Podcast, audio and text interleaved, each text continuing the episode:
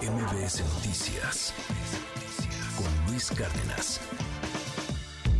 Series con Javier Ibarreche. ¿Qué tal Luis? Muy buen día. La serie que quiero recomendarles hoy va apenas en su tercera temporada. De hecho, la tercera temporada ni siquiera ha terminado, sigue saliendo los domingos. Y por lo mismo creo que es buen momento de ponerse al día con ella porque es de verdad una de las cosas más divertidas que he visto en un buen rato. Hoy les quiero hablar de una serie que se llama The Righteous Gemstones, original de HBO, y es básicamente como Succession, pero estúpida. Va de lo siguiente.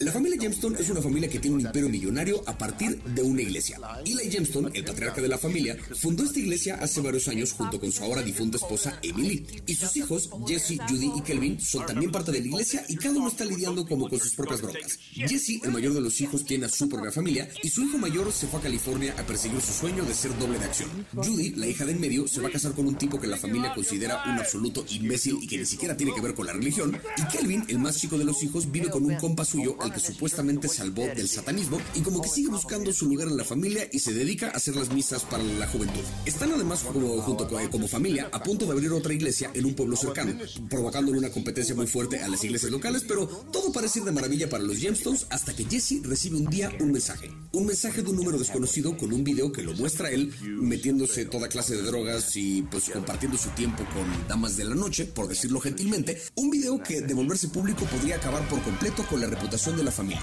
El tipo que está chantajeando a Jesse quiere dinero, de lo contrario va a publicar este video. Y a pesar de que se lleva terrible con sus hermanos, Jesse acude a ellos para que le ayuden a resolver esta extorsión pero de manera muy extraña son gente tan estúpida y a la vez tan afortunada que en cosa de nada la situación se sale de control. No quiero revelar más de lo que ocurre ni siquiera en el primer episodio porque las sorpresas que te dan los primeros capítulos son parte de lo bonito, pero no saben de verdad qué cosa más divertida con esta serie. Quiero aclarar rápido una cosa, esta serie no habla de las iglesias que procuran a su comunidad y que le dan a esa comunidad un sentido de pertenencia y de propósito. Aquí estamos hablando del tipo de iglesias que hacen misas por televisión, que se meten millones de dólares a la semana y que por ser iglesias no pagan impuestos y que tienen incluso jets privados para viajar según qué.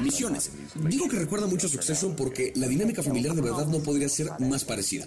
El patriarca es el jefe de la operación, es el que empezó con nada y ahora es líder de un imperio millonario, tiene tres hijos que se pelean por ser el favorito, el mayor tiene su propia familia y es como el lógico heredero, pero tiene broncas con la fiesta, eh, la del medio se va a casar con un tipo güero al que nadie respeta y casi no involucran, no le involucran a ella en el negocio por ser mujer, y el menor es un tipo que por decirlo gentilmente está un montón de cosas. O sea, la familia Gemstone es un reflejo, pero digamos, ridículo y cómico de la familia Roy.